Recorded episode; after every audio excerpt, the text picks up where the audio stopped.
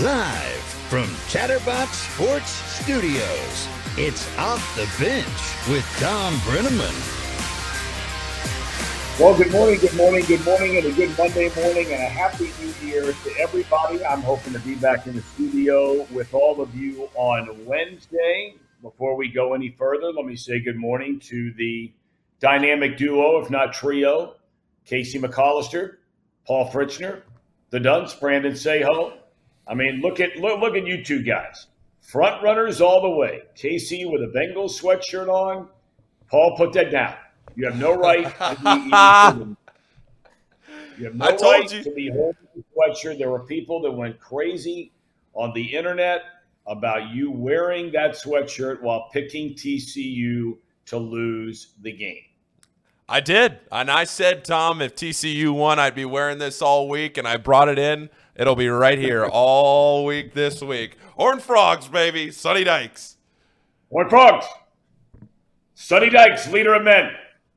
We'll get to them in a minute. We'll get to them in a minute. But look, we come your way Monday through Friday. It's off the bench with Thom Brennaman, presented by United Dairy Farmers, 10 Eastern to noon Eastern, Monday through Friday. You can find us right here on YouTube slash Chatterbox Sports. We always ask you please subscribe to the show. We also stream on Facebook Live each and every day. Just search Chatterbox Sports and we will be there. As always, if you prefer to just download us in podcast form, that's great. Just search off the bench with Thom Brennaman and you're dialed in. Well, look, it's a talk of the town, right?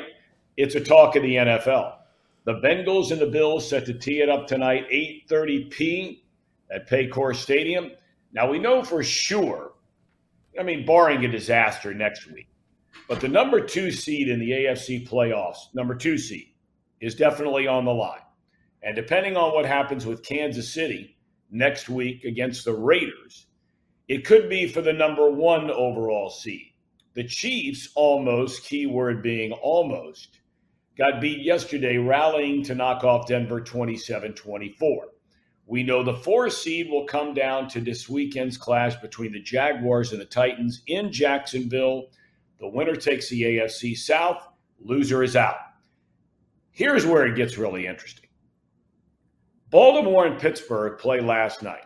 Pittsburgh takes a 16 13 slug em out win. And don't look now, but the men of aluminum are turning into the men of steel. They're now eight and eight with a shot at the playoffs. They would need to win next week and hope that both New England and Miami lose for the Steelers to get in. We'll get back to them in a minute. As for Baltimore, the Bengals have to win or tie one more game and they're division champs. But get this the Ravens now have slipped to the sixth seed behind the Chargers in the AFC.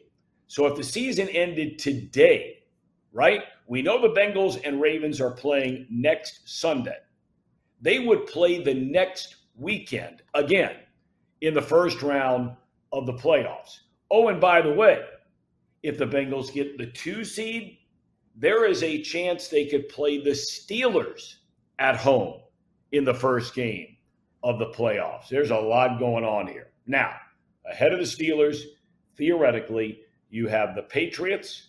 They take on Miami, and the Patriots fully control uh, their playoff destiny. If New England beats Buffalo this coming weekend, they're in the final wild card spot. Doesn't matter what the Steelers, doesn't matter what Miami does. Now, if Miami wins at home against the Jets, New England loses, Miami is in. So, as I mentioned, Steelers only get in if both New England and Miami lose this weekend. Of course, the Steelers have to win. Elsewhere, the Giants clinched a playoff spot with a win over Indy. The Buccaneers, uh, you know, how do you explain Tom Brady? At 45 years old, he owns every record there is known to man, and now he has set yet another one. Fifth straight game with 30 or more completions. He throws three touchdown passes, runs for another, fires for 440 yards in the game the Buccaneers nail down the NFC South. The Eagles, for the second straight week, had a chance to nail down the number one seed, home field throughout the playoffs. But the second straight week, they go without Jalen Hurts. they lose. So get this drama now, okay? The Eagles play the Giants next week. Hurts is expected back. If Philadelphia loses that game, and that's a real possibility, Giants are pretty good. They're already in the playoffs. If they lose that game and Dallas wins, the Cowboys would clinch the NFC East and perhaps the number one seed. Now, the Niners have won nine in a row. They get the overtime win over the Raiders yesterday. San Francisco still has a shot at the number one overall seed in the NFC. Then you get to Green Bay. Once four and eight, talking about benching Aaron Rodgers, all of a sudden the Packers have won four in a row. They demolished Minnesota. That was embarrassing if you're a Vikings fan. It was embarrassing. If the Packers win next week, they are in the playoffs. The Pack, Seattle, and Detroit each has a shot at the final spot in the NFC. Now, college football, it may have been the single greatest day in the history of the sport. Two playoff games, absolutely riveting television. TCU stuns Michigan 51 45 in Phoenix and will now take on defending champion Georgia, who rallied from 14 down in the fourth quarter to beat Ohio State in the other semi 42 41. Championship game is in LA. That's a week from tonight. The Bulldogs have opened as a 13 and a half point favorite. 13 and a half. College hoops. Paul's got his Xavier shirt on. They're red hot right now. On Saturday, they knock off the number two team in the nation, previously unbeaten UConn. UC, meanwhile, lost yesterday at Temple 70 to 61. The Bearcats are 10 and 5 on the year. So, Paul, you're, uh, you, you, know, we got a lot to talk about with the Bengals. We got James Rapien coming up shortly at 10 15. But at least, at least acknowledge your Musketeers are on quite a roll. Yeah, I mean that's eight in a row, and that's a win over the number two team in the country. It was a great atmosphere on Saturday. Uh, it was just it was electric. It was a sold out crowd. It wasn't the same environment as when Xavier beat Villanova back in 2016 when it was number five and number one in the country, but it was probably the best environment at Cintas since then, in my opinion. It was great. It was a good win for Xavier. Will probably be, I would say, top 15 today when the new rankings come out and you know, this game was tied at 71 with less than four minutes to go, and Xavier closed on a 12-2 run. So it was it was electric. It was a great environment. It was great for Xavier to win a game like this, a close game that they'd had trouble closing out wins like this earlier in the season. You look at Indiana and Duke, a couple of games that Xavier had chances to win down the stretch. Look at Gonzaga, had chances to win those games down the stretch, but couldn't close it out. Feels like this group's grown together now in the last month or so. They've won eight in a row, and now you have a bye week this week before you go to Villanova on Saturday. Haven't won at Villanova since you joined the Big East. So a couple of big mountains to climb after you beat UConn and now go to Villanova. Some some uh, some tall tasks for Xavier, but after Saturday, never, who knows what this team's ceiling is? Thom, we'll see. Well, we'll see. I mean, they get the right man coaching, that's for sure. Uh, we will talk about Xavier later in the week. But fellas, you guys are there in town uh, you can't help but turn on any of the national shows, uh, whether they were yesterday in the pregame shows on CBS and Fox, whether it was on the NFL network. Everybody is talking about this matchup tonight of the Bengals versus the Bills. Paul Dehner Jr. in the uh, Athletic wrote what I thought was a very interesting story this morning about really the unknown between these two teams, meaning that the Bengals have played the Chiefs three times in the last year. And while they're not a divisional opponent, you feel like both of the teams probably know one another pretty well. I mean, three times in one calendar year, that's more times than you play teams in your own division, more times than not in one calendar year, although the, the Bengals, well, it will be because they're not playing the Ravens, the Bengals, until uh, now that we're in the new year. So they've only played each of their division opponents, even going back to last January, two times. They played Kansas City more in this calendar year of 2022 than anybody else. They have not played the Buffalo Bills. And I think that there is there's sort of an unknown here that these two teams have one another. And in his article, he points out it should be extremely interesting to see how each team attacks the other. Because normally, when you've got, you know, let, us again use the Kansas City example. You can go back and look what you did against this team the one time, the second time, the third time, what they did against you. There's none of that here besides watching the team you're playing against everybody else. Um, I, I just think this game, I sure hope it lives up to the hype, like the college football playoff games did. And we'll get to those a little bit later on. But I sure hope it plays up to the hype. I mean, the, the, the feeling around the town, fellas, has got to be off the charts. Casey? Yeah, I mean, I, I, I have to agree with you, Thom. Um, this game, at least for the fans, feels like it's the biggest game of the year.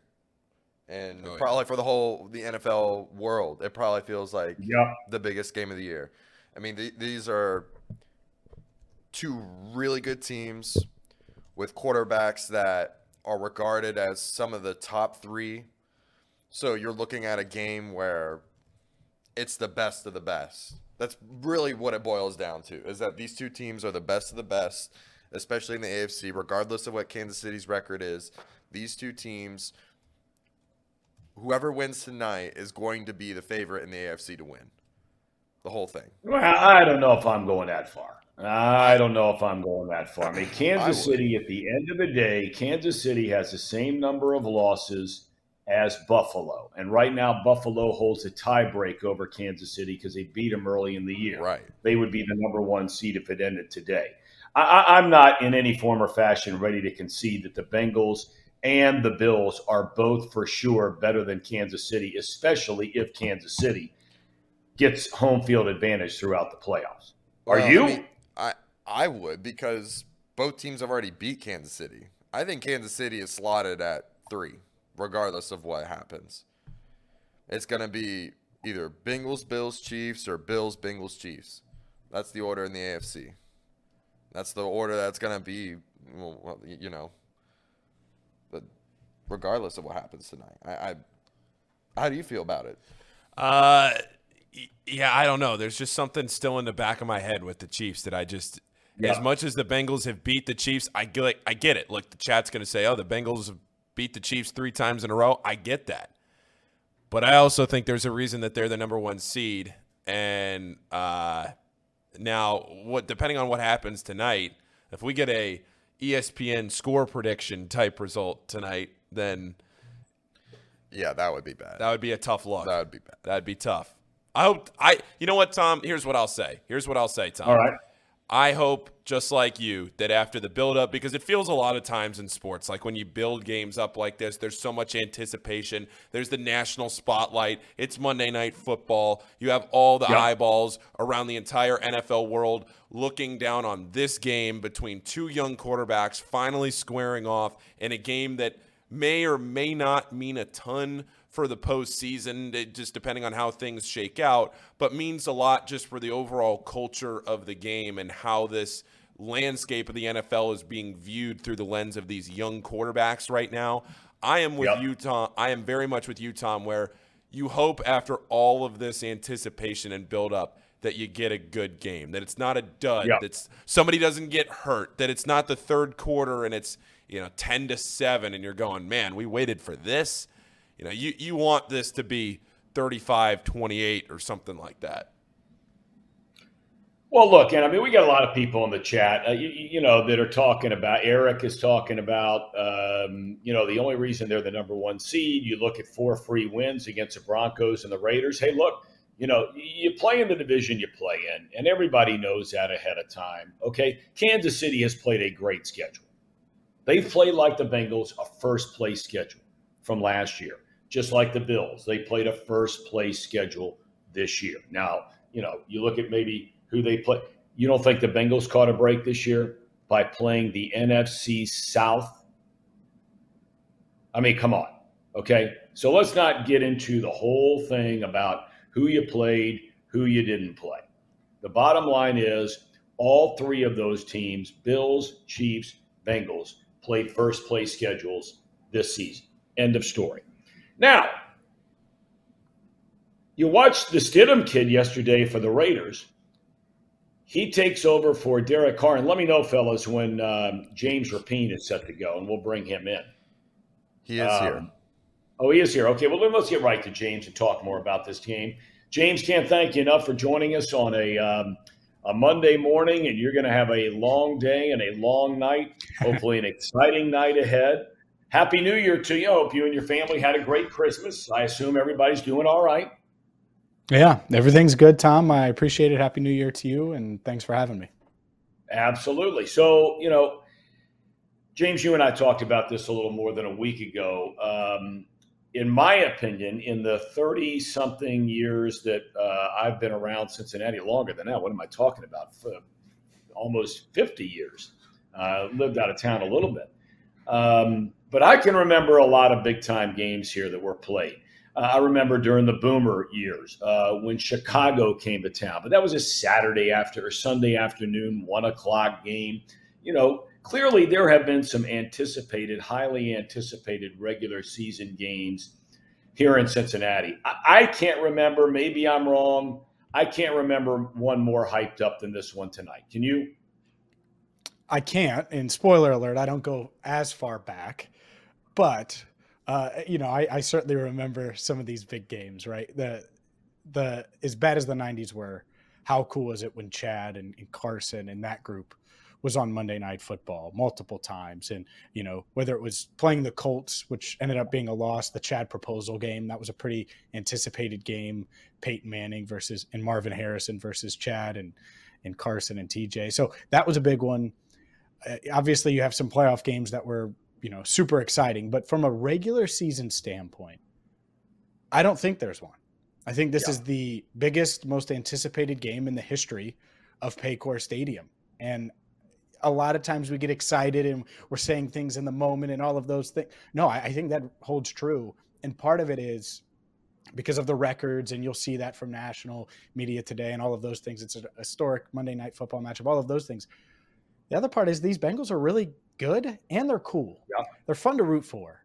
And, yeah. you know, Joe Burrow, a lot of people love him and some people dislike him, but it's because they don't have him on their team. Ja'Marr Chase is one of the most likable players in the NFL. And so when you combine that with another team in Buffalo who five years ago dreamt of being in this position, much like the Bengals, these two teams are easy to root for. I think it's uh, it's a heck of a matchup. I'm excited to see it for sure. All right, let's start with injuries. Who do you suspect is going to play tonight that we did not think would play? And is there anybody that's not going to play that we thought was going to play? Hayden Hurst is going to play, and we thought he was going to play. So we'll we'll get the the softballs out of the way first. The the tough one, and I'm not afraid to say I don't know. I don't know about Sam Hubbard because yeah. I talked to him on Friday. Friday. All the days are weird with the longer week. On Friday, and it sounded like if I had to read between the tea leaves, that he wasn't going to play. But unlike Hayden Hurst last week, where they ruled him out a day later after Zac Taylor was kind of coy about things, they haven't done that. And they called him a game time decision. And maybe they're just playing games behind the scenes and, and trying to make sure that the Bills have to prepare for Sam Hubbard. But we know how important this game is. We know what's on the line. Now we certainly know they can win the North tonight and, and control uh, their own destiny and make a decision on what they do against the Ravens next Sunday if they win tonight. So there's uh, there's a lot of advantages to, to handling business tonight. So it wouldn't shock me one bit if Sam Hubbard plays because we've seen a lot of guys on this team play. At the same time, if I had to lean I lean towards him not playing. We'll see though, because I'm not going to lie to you, Thom. I'm guessing here. I'm not sure if he's going to suit up or not. But look, I mean, you know, I, I think a lot of people, um, James, when you get down the end of the day, sometimes doctors included. I mean, doctors will remind you all the time. Uh, while many of us think they are, are God and can play God, they can't. And sometimes there are just things they don't know. And perhaps that's where we are right now with Hubbard. Is there a matchup, whether it's player against player or players against players or unit against unit? If, if there's one or two of those you see, at least right now on paper, and nobody has a crystal ball, that could be the determining factor in this game, you would say they or would be what? Well, I think that this Bengals wide receiver unit, and, and I'll, I'll make it a little bigger, the skill players. So I'll add Hayden Hurst Joe Mixon, Samaje Perine. Especially the receiver group, they were underwhelming last week for the high as a whole, for the high standards that we have for them, which they should be high. It's a special unit. Yep. They need to be special tonight. If the Bengals are going to win, I find it hard to believe that Ja'Marr Chase, Tee Higgins, Tyler Boyd, Joe Mixon, Hayden Hurst, that they can play outside of Hurst the way they did last week and beat this Bills team. I yeah. think they need to be dominant. I certainly think they're capable of doing that. And whether it was passes that could have been caught, should have been caught, but weren't caught last week, Joe Burrow threw about six touchdowns on paper. And yeah. they were tough catches, but he was dropping dimes. So you just want him to play the way he played last week outside of the pick six. That was on him. Outside of the pick six. You need these receivers to probably have their best game of the season. You know, I talked about it on Locked On Bengals uh, on our preview show. He, uh, Ja'Marr Chase hasn't had a 200 yard game this year, hasn't had a 150 yard game this year. 200's a lot to ask for any receiver, but a buck 50, I, I think that's uh, kind of in the realm of where you need him to be, especially when you look at this Bills team. They struggle to tackle. Ja'Marr Chase, hard to tackle. So they should be able to get some, some yards after catch as well. So that's one. And then the obvious one Isaiah Prince at right tackle. How does he hold up against a, a former first round pick from a year ago, Gregory Rousseau, who's came on and, and played pretty well with Von Miller out? That's uh, that's a huge, huge matchup. And if uh, if he can hold up there, if this Bengals offensive line can hold up, I think this offense is going to be able to score with the Bills, no doubt. You know, uh, one trait of Zac Taylor that, that he's not going to come out and he's not going to not throw a guy under the bus. I don't mean it that way, but but I mean he's not going to get into certain decisions that might reveal shortcomings about certain players and or their talents. Okay? At the end of the day, you're able to talk to people being in that locker room every day. Why the move to Prince? At the end of the day, Prince is starting this week because they clearly trust him more and he took a ton of reps at tackle, right tackle last year, and we know that started in the Super Bowl for them. And it's unique because it surprised me. I think it surprised everybody. Everyone expected Hakeem Adeniji. But if I would have said this in July before he injured that arm of his, that wrist of his, Isaiah Prince, I'm talking about, it wasn't surprising. He was the third tackle, and that was their their option. But he got injured. And so then they had to try other guys. We've seen Hakeem Adeniji play that that extra tackle role, and that's going to be his role tonight. That doesn't really change much for him. And I think they they looked at it. They said, "Oh well, Isaiah's healthy, and even though he's on the practice squad, that's our guy." Now that doesn't mean that it has to stay that way. If he struggles, he's still on the practice squad. They could just go to Hakeem Adeniji tonight or next week or eh, you know in the playoffs. So I don't think he's signed, sealed, delivered the starting right tackle for the rest of the season, but they looked at it and when it came down to it, regardless of him being on the practice squad, I think they said, "Hey, let's let's roll with the guy we trust the most." All right, I want I want to bounce around James with you about a couple other topics around the league uh, because yes. you're very tuned into what else is happening, uh, and we'll start in the AFC North. Baltimore loses again last night. Bengals need a tie or a win in either of their last two games. They're division champs. We know that. Baltimore has now slipped down to the number seven or six seed, pardon me, in the AFC playoff picture. They don't know, like you were referring to earlier. I don't think anybody knows. I don't think Lamar Jackson knows if he's playing this coming Sunday or not. The bottom line is, uh, after initially winning some games without him, now they're not winning games and looking very bad without him. Does this enhance his chances of being signed to a long term contract in Baltimore, or because it's now, you know, two or three times over the last four years he's hurt and missing a lot of time? Uh, you know, is that all of a sudden going to cost him maybe getting a long term contract. How, how, do you see that playing out? To me, that's a tough spot to be in in Baltimore. It is. And I think Baltimore, one, they're not going to win the Super Bowl with Lamar, without Lamar. And so they need to look in the mirror and decide what do we want to be? Do we want to be this option team that runs it and has a really good tight end and wins with defense And all of that sounds good until you look around the league and you see Joe Burrow in your division, Josh Allen, who can throw it all over the field, Patrick Mahomes, guys that are, you know, Justin Herbert, put him in there. I, I throw Deshaun Watson in that yeah. group. I mean, even though he has not played yeah. well since coming back, I mean, you know, next year you got to believe he's going to be back to being the player he wants, or at least a chance. Yes, for sure. And so when we last saw Deshaun, he was better than what you had. You know, last saw him with with Houston playing at his elite level. And so I think that's the part of it. Do you want to keep this construction? And so they have two options. One, pay Lamar and build around him like you would build around a more traditional quarterback and see if that works. Which I'm not saying Lamar is Jalen Hurts, but the Eagles went and got AJ Brown for Jalen Hurts, and guess what? It's, yeah. it's helped them a lot this year. DeVonta Smith as well, right? You invest in weapons, it matters. So we haven't seen them do that around Lamar Jackson. That's what I would have done years ago, and I've talked about. And maybe it's hard to get receivers there. So if that's the case, then maybe you do decide to move on. And there are going to be some veteran quarterbacks out there, uh, you, you, know, to to bridge the gap, so to speak. It's not like you just have to draft one. You, you could go that route if you want to. But what's Lamar worth at this point from a yeah. trade value standpoint? I think Miami would give up a lot. I think Atlanta would give up a lot. I think there are teams out there that would be in on Lamar Jackson. And so if they want out, if they don't think this is the blueprint long term, I think the injuries now, back to back to back years in and out of the lineup, that gives them an out. So it's kind of their call. And it's going to be really, really interesting. You're right. Because Lamar Jackson, former NFL MVP, hard to give up on him. At the same time, it might be worth it to to turn the page and, and bring someone else in that uh, that they believe in more if they don't believe in putting weapons around Lamar, or you just invest in those weapons and see if that works.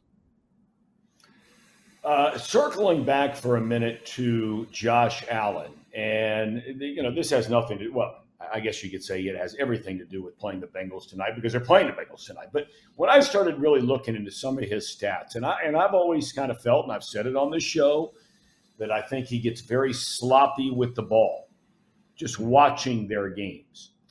I did not realize he had thrown 13 interceptions.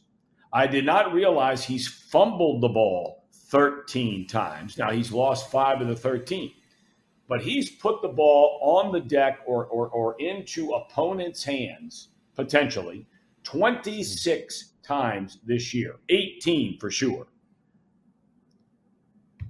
I don't know how you put the guy, he's a dynamic player. He's got all kinds of tools. He can do a lot of things that most guys can't do. But I just don't know how you put this guy in the same category as, as Mahomes and Burrow. Am I way out of left field in saying that? It's all about personal preference, much like the, the conversation we were having with with about Lamar. Do you want the guy that can throw it three miles and do all make every throw, every highlight play, everything? There's things that Josh Allen can do that Joe Burrow just can't do throws off platform that Joe Burrow yeah. can't make, won't make. And a lot of people see those things. And, you know, I bet you if you polled nationally, most people would say Josh Allen. They would take Josh Allen over Joe Burrow. If you took a national poll from casual NFL fans on up to, to diehards and, and statisticians, all, all of the above. But I agree with you. I, I think the turnovers, that that's one element of tonight where you look at it and you say, all right, much like Brett Favre back in the day, he's going to give you a couple chances. And you have to take advantage of those chances because he's so talented and he's tough to bring down. And it could be third and 18 and he could run for 21 or throw for 31. And that's realistic. That wouldn't be crazy. That's a normal Josh Allen play. He's also going to give you a few shots, and you have to take advantage of those in games like this. So he should be, to me, he's in that conversation. He's in that realm but would I take Mahomes over Allen? Absolutely. And if you think I'm going to come on here and say I would take Allen over Burrow, well, I'm not saying that either. So, uh, yeah, I think it's um, he's right where he needs to be. In Burrow, it's a, it's a perfect fit here in Cincinnati for sure.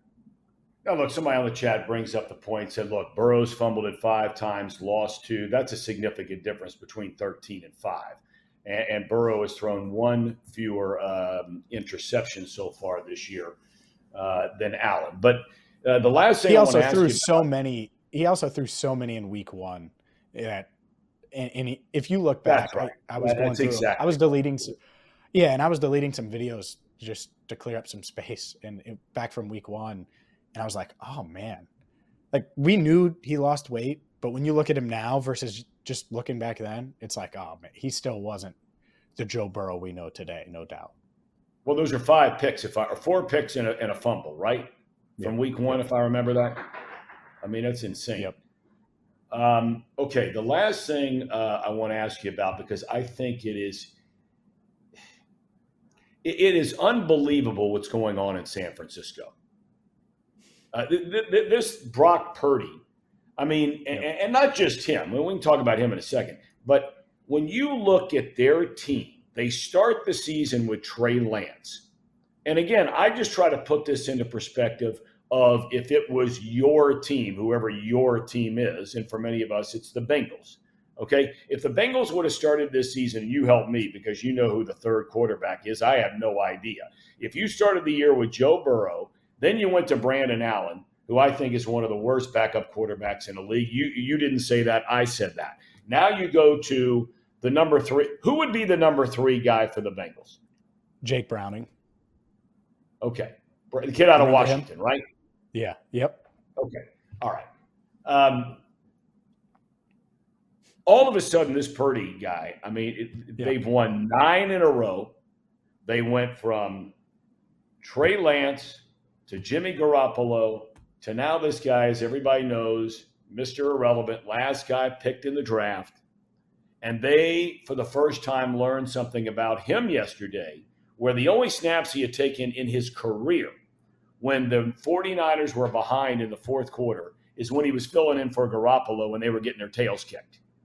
Well, now all of a sudden, yesterday, he comes in or he's in the game. They're down, brings him back, wins it in overtime. Um, I think right now that's the best team in the league. You agree or disagree? I think they're playing like it. Um, would I pick them to win the Super Bowl? No. Because if you think I'm picking Brock Purdy, even though it's a really good roster, Right. over Patrick Mahomes or Joe Burrow or Josh Allen, I can't do it. And I think it's going to be one of those three teams in the Super Bowl from the AFC. So they're playing great. I would love to see Bengals 49ers round three. Almost got it last year. I thought the Bengals would have won it then. We'll see if we get it this year. But yeah, I um, I do think that as of right now, out of the NFC, hard to doubt them. And now they could stumble into the one seed. Yeah, I know. Man, if if they get the one seed, then yeah, they're they're certainly the favorites in the NFC, and they might be regardless because of that offense, the weapons, the the ability, that defense. I get it; they gave up points yesterday, but that's good for them. That's good to to test them that way because the defense stepped up and made big plays down the stretch, and obviously in overtime as well. Well, uh, James, you're a lucky man. You get to be there in person tonight. I know it'll be a very, very late night. We thank you for taking the time to join us uh, today and enjoy the game tonight, my friend. You're a lucky man to be I there. will. I'm excited. It's. Uh, I just hope it delivers. I hope it's a a, a Yeah. close one, a tight one, and uh, and who knows. So you, you mentioned tie earlier in this interview. Hopefully, it's not a tie because that means that there's an overtime period, which would mean it was be a late, late, late, late, late night. Yes, yes. Let's, let's hope and pray just for everybody's sake. Ties only happen in soccer, they don't happen in football, or they shouldn't happen in football. All right. Have a good one tonight, my friend. Take care, James. Thanks, Thom. You too. All right. James Rapien, kind enough to join us. Great to have him with us on the uh, program as always. Uh, many of you agree that, you know, he's becoming the Bengal insider guy, not just on this show, uh, but in general. I mean, uh, you know, Casey, Paul, this guy laid it all out there. Hey, and by the way, before we go any further, okay, while I was gone over the weekend, uh, we have a new deal now with Betfred Sportsbook. Could you please, either one of you, tell me a little bit more about what is going on? And it's such an honor and a privilege to have them on board with the program and on We- Chatterbox Sports. Yes, absolutely. And actually, Thom, we uh, Casey and I we're going to talk about it, but also Trace is going to come in here in just a few minutes and set the scene and lay out all the details and give everybody here a full explanation on it. So I am going to let Trace do all of the talking on that, but just to preview that. Yes, we did sign a deal with Betfred Sports. You can see it down here along the, the scroller. You can see yep. the link down there to Betfred Sports. They have an app that you can download and join if you're in the state of Ohio. Show them the new picks graphic. So, Casey, eh, do you want? Let's just do the picks now. Thom, let's do the picks now because. All right, we let's were, do them right now, and they're brought to you by Betfred Sportsbook. Correct? That is exactly right. So you can see up there, presented by Betfred Sportsbook. Betfred is the official betting partner now of Chatterbox Sports. Anytime you hear us taking a line for a game. If you look at the lines down at the bottom of the screen, all of those lines come from the Betfred Sportsbook. So we'll be partnering with them for content, uh, everything like that down the line. We're really excited about that because not only the content that we have, but uh, the content that other content creators have around the city. There are so many big names, good people, uh, really talented content creators that Betfred has signed that now we can work with and, and do stuff with. So all of that combined is going to lead to a pretty, I think, fruitful partnership with Betfred. But Trace will get into a lot of that more uh, in just a minute. So well, they are the uh, for those who don't know, they are the um, sportsbook partner of the Cincinnati Bengals, uh, and so you know, hey, look, uh, they've been very active in the market, uh, any market that they go to. Uh, and I was doing a lot of research on them uh, over the weekend when Trace told me about the deal. They are the oldest sports book in England and have been around forever. And it's a fascinating company because the guy who started the company uh, has also formed another company where they're televising sports. So they've not only become a sports book, they are also televising rugby, uh, among other things, uh, in Europe. And so uh, we're, we're thrilled to have them uh, here at Chatterbox Sports. All right, yeah. you just put up the numbers from. A, go ahead. Were you ready to say something, Paul? Yeah, I was just going to say. Off of that, we saw the the graphic here, Thom. So. Uh, I was at the century mark, but you guys are right there on our heels. And I'll tell you what, I mean, this is anybody's game here with just a couple of weeks left. Okay, well, um, let, let, then let's go right through them. I mean, let's go ahead and get right to it and find and, out how we did over the weekend. And you and can, we can see, talk about some of these games a little bit later on this is just a generic graphic here, but you can see Betfred getting some love there that we're going to change things up there as the season goes on. So let's get right into it. We picked 11 games this weekend, 10 games have already happened. The one game that has not happened, of course, is the Bengals game tonight. And we start with South Carolina and Notre Dame.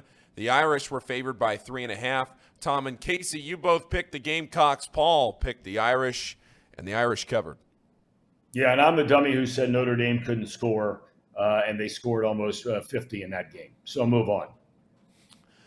Thom, your OU Bobcats at the buzzer at the end.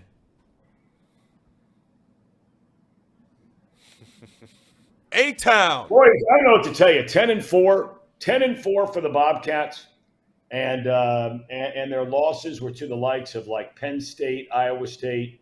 I mean, the Mid American Conference in the bowl season, if I'm not mistaken, only lost one game. One game.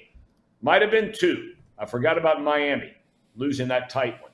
But but but the Mid American Conference played great football during the bowl season, and uh, hopefully Kurtis Rourke comes back next year, his senior year. Bobcats win it all. Yep, they were four. The MAC was four and two in bowl season. All there right. Uh, so Thom, you and I picked OU. Casey picked Wyoming. Okay. Um, all right, Tennessee and Clemson. Clemson was favored by six. Tennessee big, and we're all winners. Move on. Ohio State and Georgia. Georgia won it, but all of us picked the Buckeyes, and they covered. Yes, they did. And we'll talk more about that game and the other one, which you're about to mention here in a moment. TCU and Michigan. I didn't pick them. You guys both picked the Horned Frogs, and you're both winners. Attaboy, Casey. Attaboy, Casey. Stick with our guy, Sonny Dykes. Max Duggan. Leaders of it. Go ahead. On to the NFL. Kansas City Drill City. Georgia. Drill Georgia. Drill Georgia. Go ahead. On to the Kansas City minus 12 and a half. We talk a lot about how we hate those big spreads. Denver covers easily. All three of us are winners.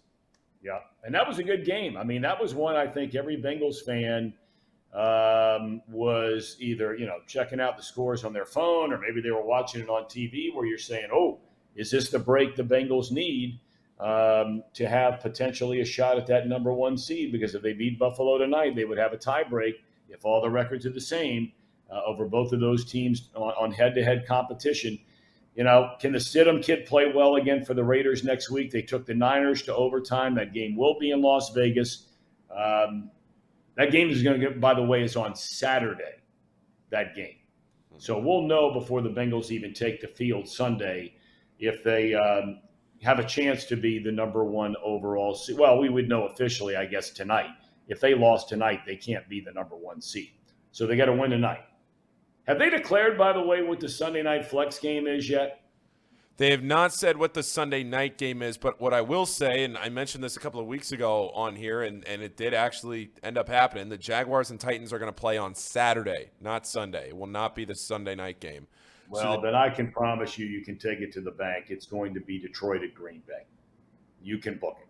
That will be the Sunday night game. Yeah. Packers win, they're in, lose, perhaps out. Lions now, granted, the Lions, we potentially would know if they had a chance to get in based on what Seattle does on Sunday. Who does Seattle play Sunday? The Rams. Rams. Now, Rams are just terrible. Good Lord. I mean, talk about a. Well, anyway, okay. So, so that's what's going to happen because the only three teams left vying for that final playoff spot in the NFC are Green Bay, Detroit, Seattle. If Seattle were to lose on Sunday, and a long shot of that happening, but that means it's a winner take all game between Detroit and Green Bay. Winner is in. Yep. Um, that's going to be the Sunday night game. Okay, go ahead.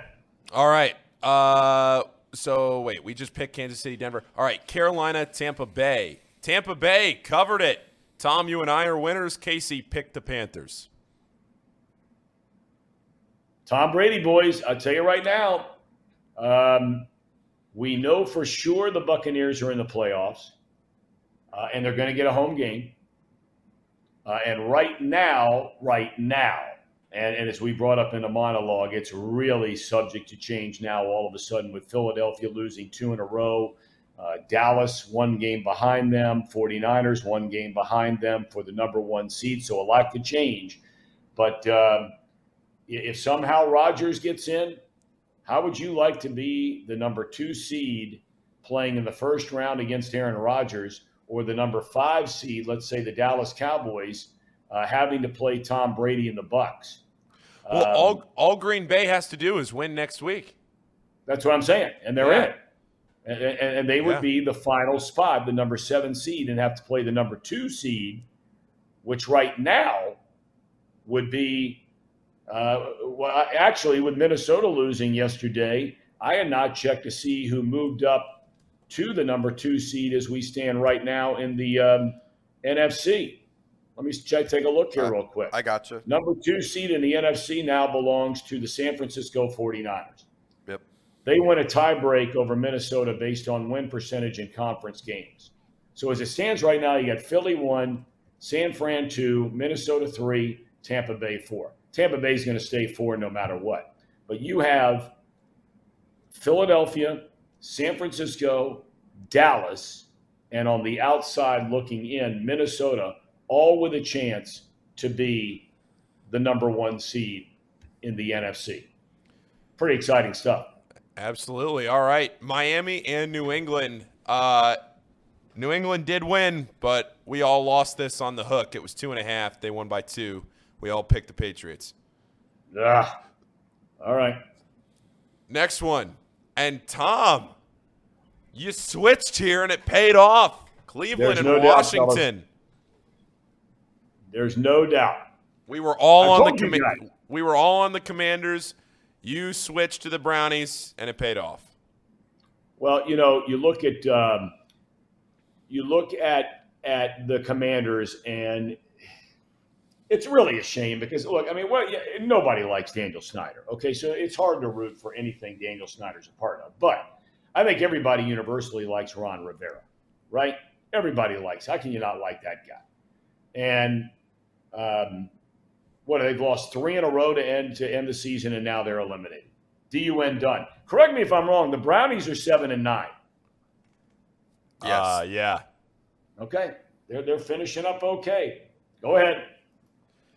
And then the last one that we haven't uh, that hasn't happened yet. Pitts. Uh, wait. Yeah, yeah. Pittsburgh beat Baltimore last night. We all picked the Steelers. Okay. So where are we now with one more to go? So here it is with just the Bengals remaining. Oh, Casey, I got a bad feeling. Oh boy. Yeah, I had a really Casey. rough weekend. It was rough. Boy, this is coming down to the wire, boys. Tom Brady was lucky.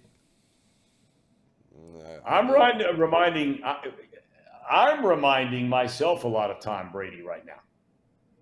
Down in the fourth quarter, been down the entire game, and here we are down to the last seven, eight minutes.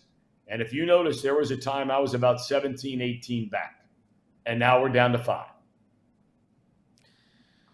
It's getting getting close. It's getting it's getting right there, Thom.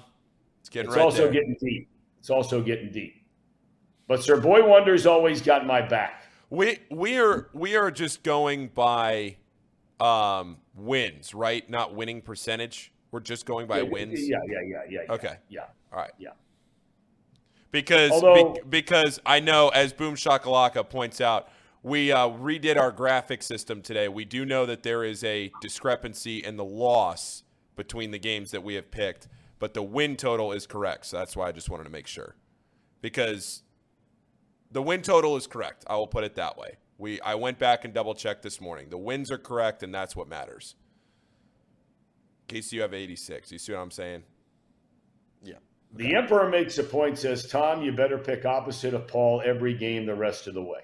We got one more full weekend of NFL regular season. The, the bowl game is, uh, season is basically over. We're not picking any of the games going on today. So we're going to have the Bengals game tonight, Next weekend in the NFL, we'll pick you know the more important games, all the teams that are in the hunt, whether it be to get in the playoffs or a seeding in the playoffs. Uh, we're not going to worry about who does Cleveland play next week. I, I, I don't even really care about us picking them next week. Uh, it makes no difference because unless they're playing a team, they are playing. Oh yeah, we got to pick them. It's against the Steelers. Uh, that's a big game. Um, big game. Okay, that's a big game, or potentially could be a big game. Um, you know, that's why I really liked and and and and the NFL should do this. And maybe they do it. Maybe that's where baseball got it from. You guys help me. Are all the games this week at the same time except for the Sunday night game? Uh, that's a good question. I don't know. Usually, they haven't announced that yet. They haven't. It's all, it's all it's all getting announced today. There are the two games on Saturday. The Chiefs play on Saturday, yeah. and Jacksonville, Tennessee is Saturday. Those times are already set. The Chiefs play at 4:30. Casey, 4:30, yep. and then the Jaguars and the Titans play at 8:15, and they have not announced the Sunday schedule yet. Okay. Well, I'm just trying to remember if they start all the games at the same time, uh, because that makes it so much more exciting than having a bunch of games early uh, depending on the outcome, now all of a sudden in the nightcap, uh, you know, the afternoon games, late afternoon games, teams could rest their players and all that kind of thing. Um, so I, I, don't know if they do that or not. I know baseball does it. I can't remember. Do we have time to take a break, fellas? Um, we actually, you know what? We won't take a break. Um, yeah, we'll or no, yeah, you know what? We will take take a thirty second. Take a thirty second. You all guys right. take it on the full screen, okay? All right, we'll be back. All right. At United Dairy Farmers, we've perfected freshness in our family bakery, where we use only the finest ingredients, like thick, high quality glazes on our signature donuts, before delivering them fresh from bakery to store every day. UDF, made for you. If your AC or furnace is struggling, turn to the experts at Bartels Heating and Cooling. Their certified technicians get the job done right the first time, and if you need a new unit, Bartels will give you upfront pricing with no hidden fees. Plus, ask about Bartels 0% interest financing for 60 months. Learn more at bartelsheatingandcooling.com. Bartels Heating and Cooling, for a comfortable way of life. Eli's Sports Bar and Grill, proudly sponsoring high school football with three locations in Mason, Liberty Township, and Ross, Ohio. Our 10 foot screens guarantee a great view from every seat in the house. Eli's Sports Bar and Grill, the best place in Cincinnati for sports, food, and fun.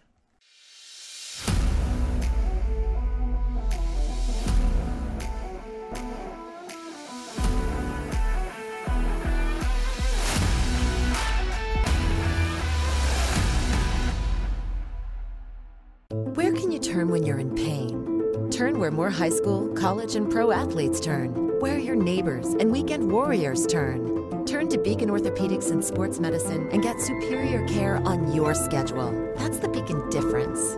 Check out our fresh arrivals at Jake Sweeney Used Cars. Over 250 used vehicles weekly. All makes, all models. From economy to luxury, Jake Sweeney, the original used car superstore.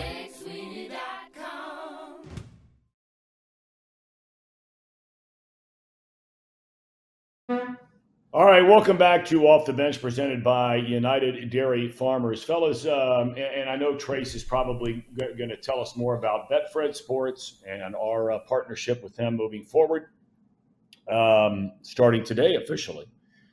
Uh, but also the college football games over the weekend.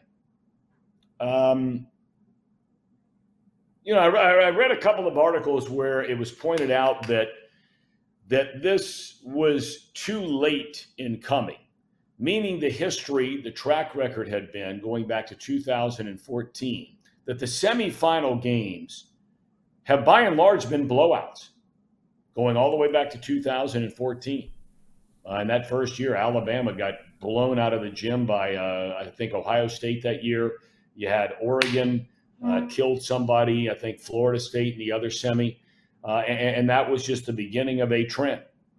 Um, one thing that cannot be denied the the scoring in the college football playoff, and we're two years away from going to 12 teams, which I think everybody's excited about um, because these semis traditionally have been blowouts, and then the championship game you flip a coin. You have a really strong chance of having a lot of good games with a 12 team playoff. Um, but these two games, guys, uh, look, I, I don't care if you're an Ohio State fan, an Ohio State hater. I don't care if you love Michigan or hate Michigan. I don't care if you know nothing about TCU, you follow them all year long. I don't care if Georgia is your guy or, or you could care less about Kirby Smart or Bennett, who, who's almost 30 years old or whatever it is, or any of them, right? These games this weekend was everything you want in college football or postseason anything. Let's start with a TCU game. There were decisions made in that game where, and the comments came out in the post game by one of the defenders on TCU. If you remember right, J.J. McCarthy, very talented kid, quarterback at Michigan, uh, bright future ahead of him. I don't think he's a pro guy, but some might. Um, he made the comment about TCU's style of defense, where they play a 3 5 3, is what they do, and they've done it all year long. Okay. And they found a way to win every game except for one. And he made the comment that if TCU plays that defense, there's going to be some smashing going on. And the very first play of the game, the kid runs for almost 60 yards but gets caught from behind. Okay, fast forward Michigan gets down inside the two yard line. Now, this is the team allegedly with the best offensive line in college football. Pros everywhere. Okay? They got an outstanding running back, they got great blocking tight ends, the whole nine yards. And Jim Harbaugh decides to do the Philly special on fourth and goal from a two.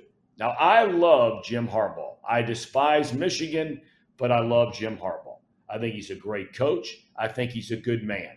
I think he stands for a lot of things that I agree with. But the comment was made after the game when they were stopped on that fourth and goal, that first drive of the game. One of the kids on TCU's defense, and not in an arrogant way, he said, We knew we had them when they reached into the bag of tricks on fourth and goal from the two. We knew we had them.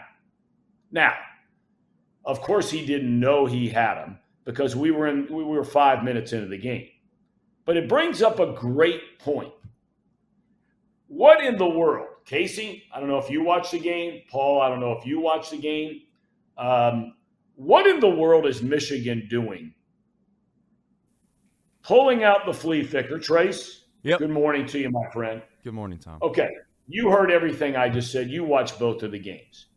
When you saw Harbaugh try the Philly special on fourth and goal from the two, yeah, were you in as much disbelief as I was? I was because if you're gonna if you're gonna predicate your program or you're going to sit there and look directly into the eyes of the kids and also to the narrative around your program at Michigan right now, especially in the last two years, has been we're a smash mouth football team. That's who we are. We're gonna line it up and we're gonna we're gonna dominate you physically. I don't know how you can stand there and have that message at the end of the game when that's the type of decision that you make. You know, if you run it right up the middle and you get stuffed, then at least then at least you can say, you know what, they were better than us. But the idea that you're going to try to run a trick play and outsmart people, we talked about this on the show. I think it was Friday, and it's like the question was, you know, why does really really smart coaches, guys that spend 100 hours a week in the office, why do they do things that the average football fan or the average person that's watching just sits there and says that's that's an idiotic thing to do? And I don't know what the answer is other than they think they're they're going to outsmart the other the other person and and they just overthink things at times. But in a moment like that, you brought it up. You're at the 2-yard line. You run the ball up the middle, you do get stopped. The ball's the ball's at the 1-yard line with a, with what you think is you have a good defense. So, you know, I know that everyone's going to sit there and say, "Well, if it worked Trace and Thom, you know, they'd be geniuses and you'd be talking about how great of a play it was. Like, no, I, I wouldn't. I wouldn't personally because at the end of the day, like, if you're going to surround your program with the idea or your identity as a program is that you are a physical smash mouth football team, that's not what you do. You do not make that decision at the goal line.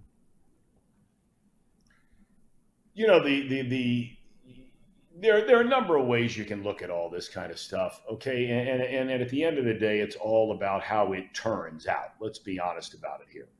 Max Duggan did not play a particularly good game for TCU. They ran the ball very well against a team that everybody thought they couldn't run against, and they did it primarily with a backup running back because the Miller kid, who's their best running back, I thought he was the best running back in the Big 12 this year. Uh, some would argue that in Miller, but he got hurt early in the game. Other kid comes in, runs for a buck 50, whatever it was, has a big long run.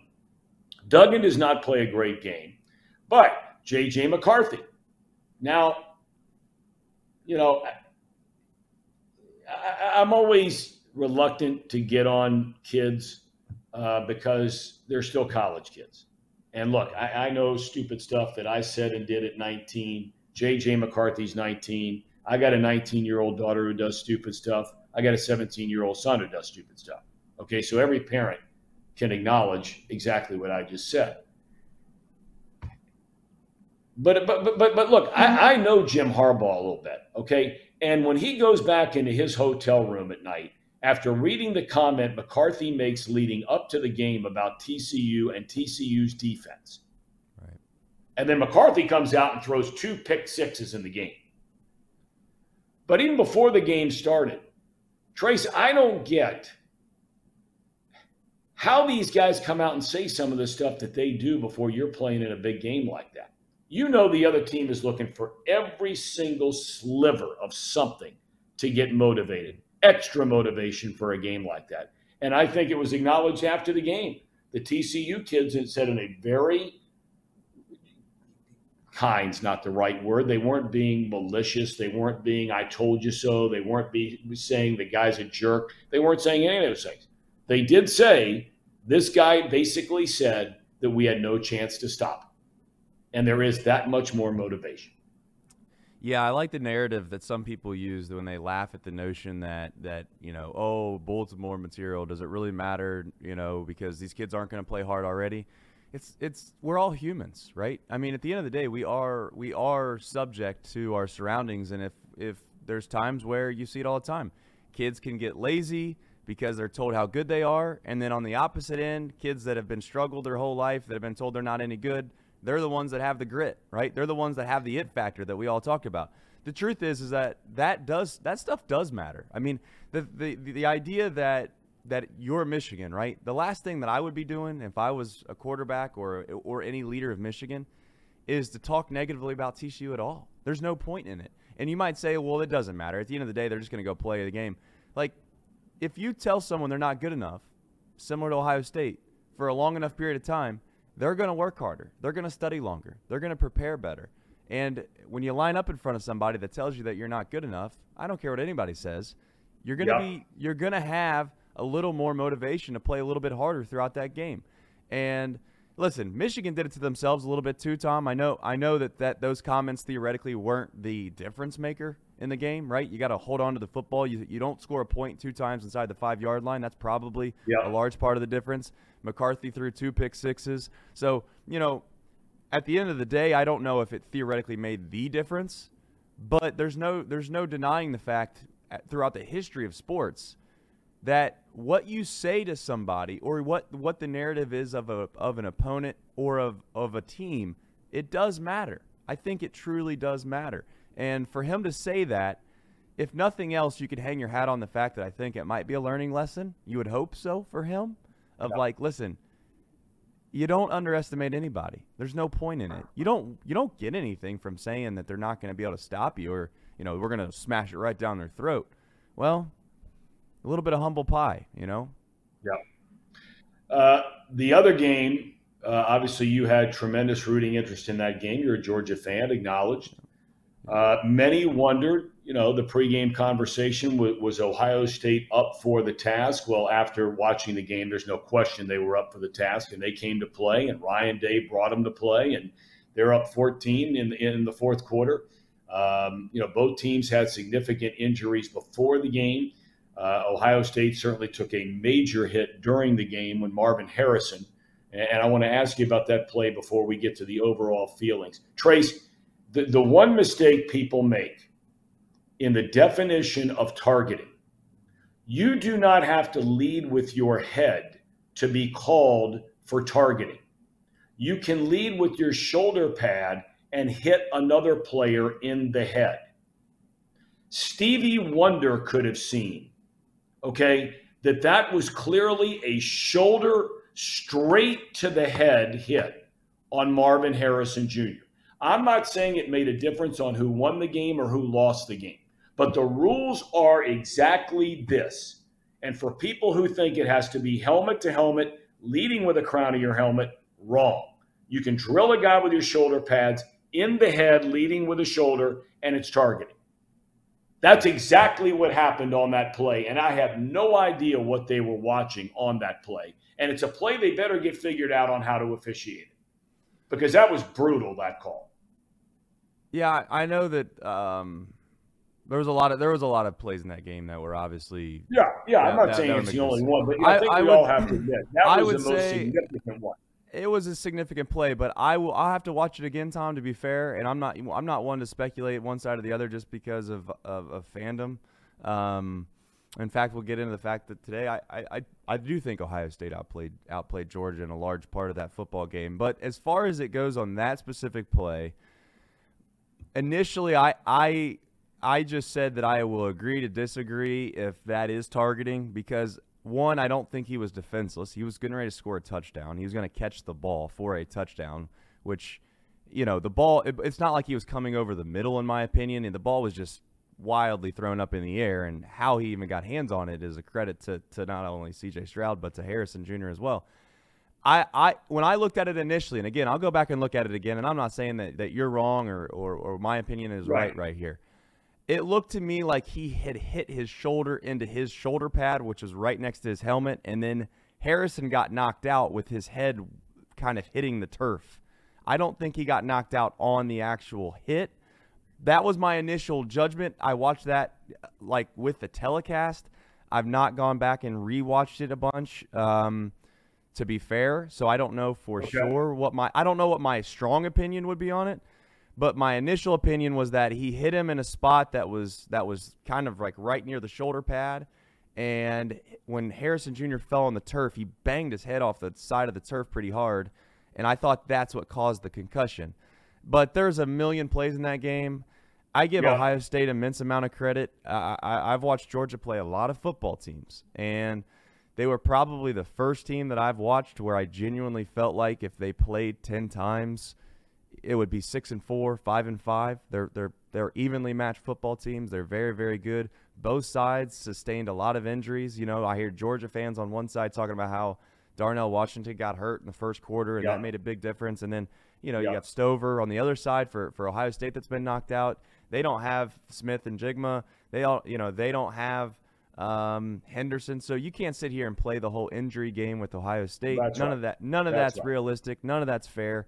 At the end of the day, Yeah. it was just an unbelievable football game. I think, if anything, that I would say that Ohio State just needs extreme help with is that they can't, you know, Georgia could run the football a little bit, but you can't let Georgia run the football like that. I mean, they were running at what seemed at times, Thom, 15 to 20 yard gains and, and, and barely getting touched, you know? Yeah. Um, and yeah, I know the kids slipped on the big pass, but that was remnants of the Michigan game a little bit there. And it just felt like at times Jim Knowles has some work to do.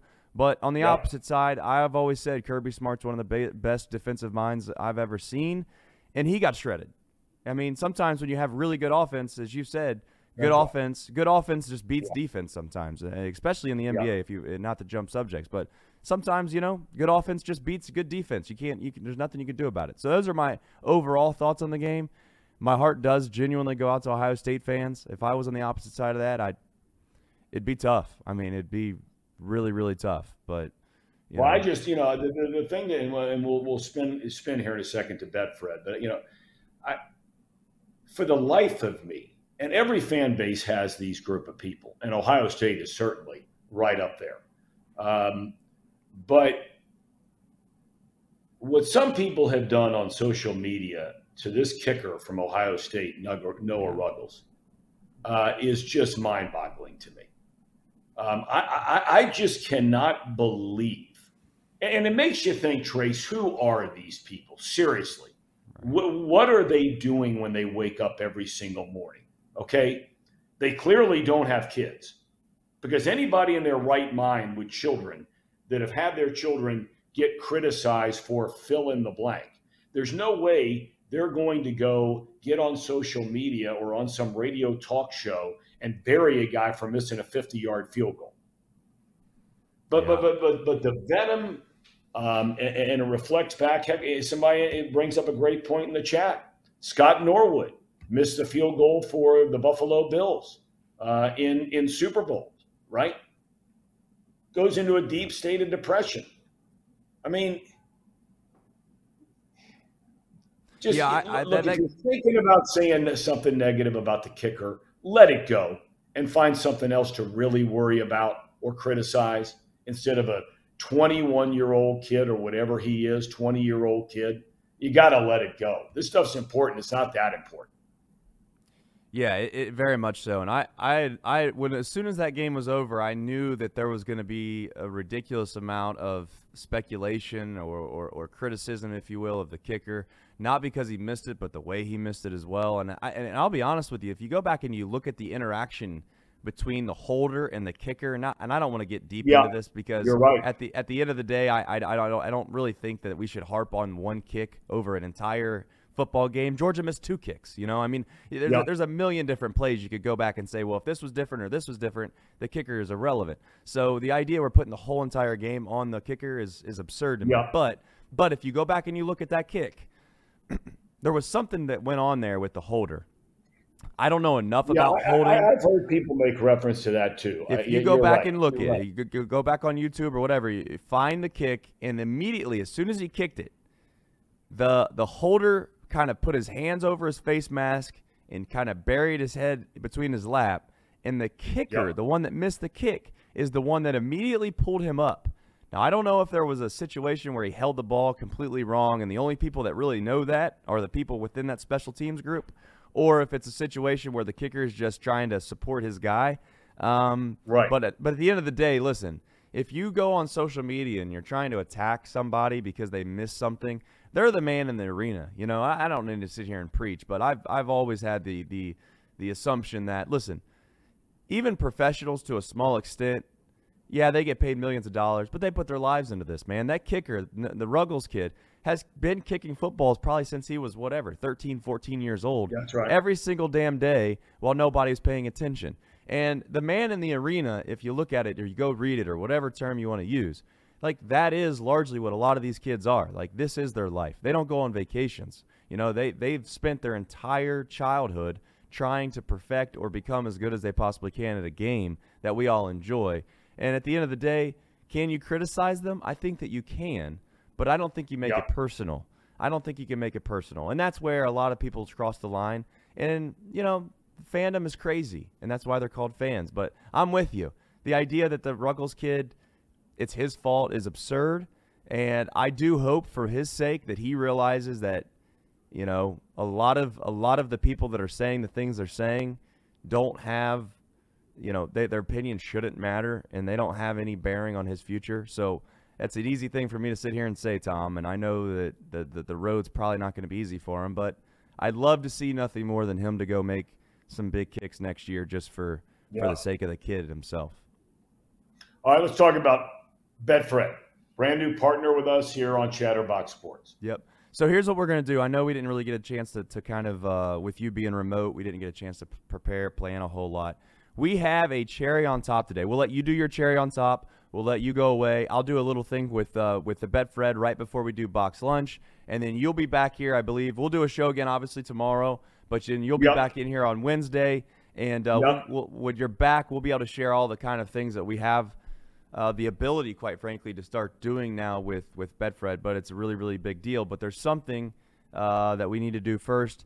And uh, United Dairy Farmers, as you know, uh, a huge sponsor of this show, and uh, we got the cherry on top. And I think you're going to like this. All right, let's do it, boys. What do we got here today? Our United Dairy Farmers cherry on.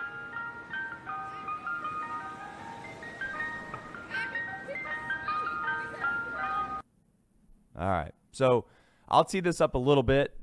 There was a guy that was waiting for for those that don't know. There was a guy that was waiting, Thom, for his master's invite. Right? He he he knew that he was going to get invited. You know these things beforehand. I'm talking about the golf tournament for those that, that aren't Yep. uh, too familiar with uh, the Masters. I'm sure. I'm assuming you are. Um, but check this out. This guy was waiting and waiting and waiting for this invite. It turns out that he didn't quite they didn't quite send it to the right address. So I think these guys are going to try to blow this up here and, and uh, see it. But it says, I'll read it if you can't read it. Uh, it says, Hi, Scott. My name is Scott Stallings as well, and I'm from Georgia. My wife's name is Jennifer, too. Her IG is obviously blacking that out for privacy. We have a condo at blank, and I received a FedEx today from Masters inviting me to play in the Masters tournament April 6th to the 9th, 2023. I'm 100% sure this is not for me. I play, but wow, nowhere near your level. It is a very nice package, complete with everything needed to attend. I think we have some confusion because our names and our wives' names and geogra- geographical location. So we have two guys that have the same name and the same wife's name. And he's saying, I can be reached, and I am more than happy to send you this package. So think about that, Thom. There it is. Unbelievable. Yeah. And then he has the audacity to say underneath it, he sends the pictures and he says, I'm really not kidding, I promise. That is unbelievable. That is a great story. Can you imagine, Great Thom? story. So, so I looked. Uh, I looked really quickly uh, at Scott Stallings, and it said his his uh, message says, "Literally, I have been checking my mail every day for the past seven days, five times a day for this." Of course. Of course he has. It's the Masters for crying out loud. Good for him. Thom. Good But- for him. He'll never get any better mail. Could you imagine? No, I can't. Nor will I ever get any piece of mail like that. So I can live vicariously through him. That's right. All right, Thom. I'll let you sign off, but nonetheless, we're going to take it from here. We appreciate you uh, jumping on remotely. Hopefully, you figure out the travel situations and uh, and best Yeah, of luck getting yeah. back to us. Yep. Hopefully getting back tomorrow. All right, buddy. I'll talk to you and go Ben tonight. Looking forward to that one. All righty. Thanks, Thom.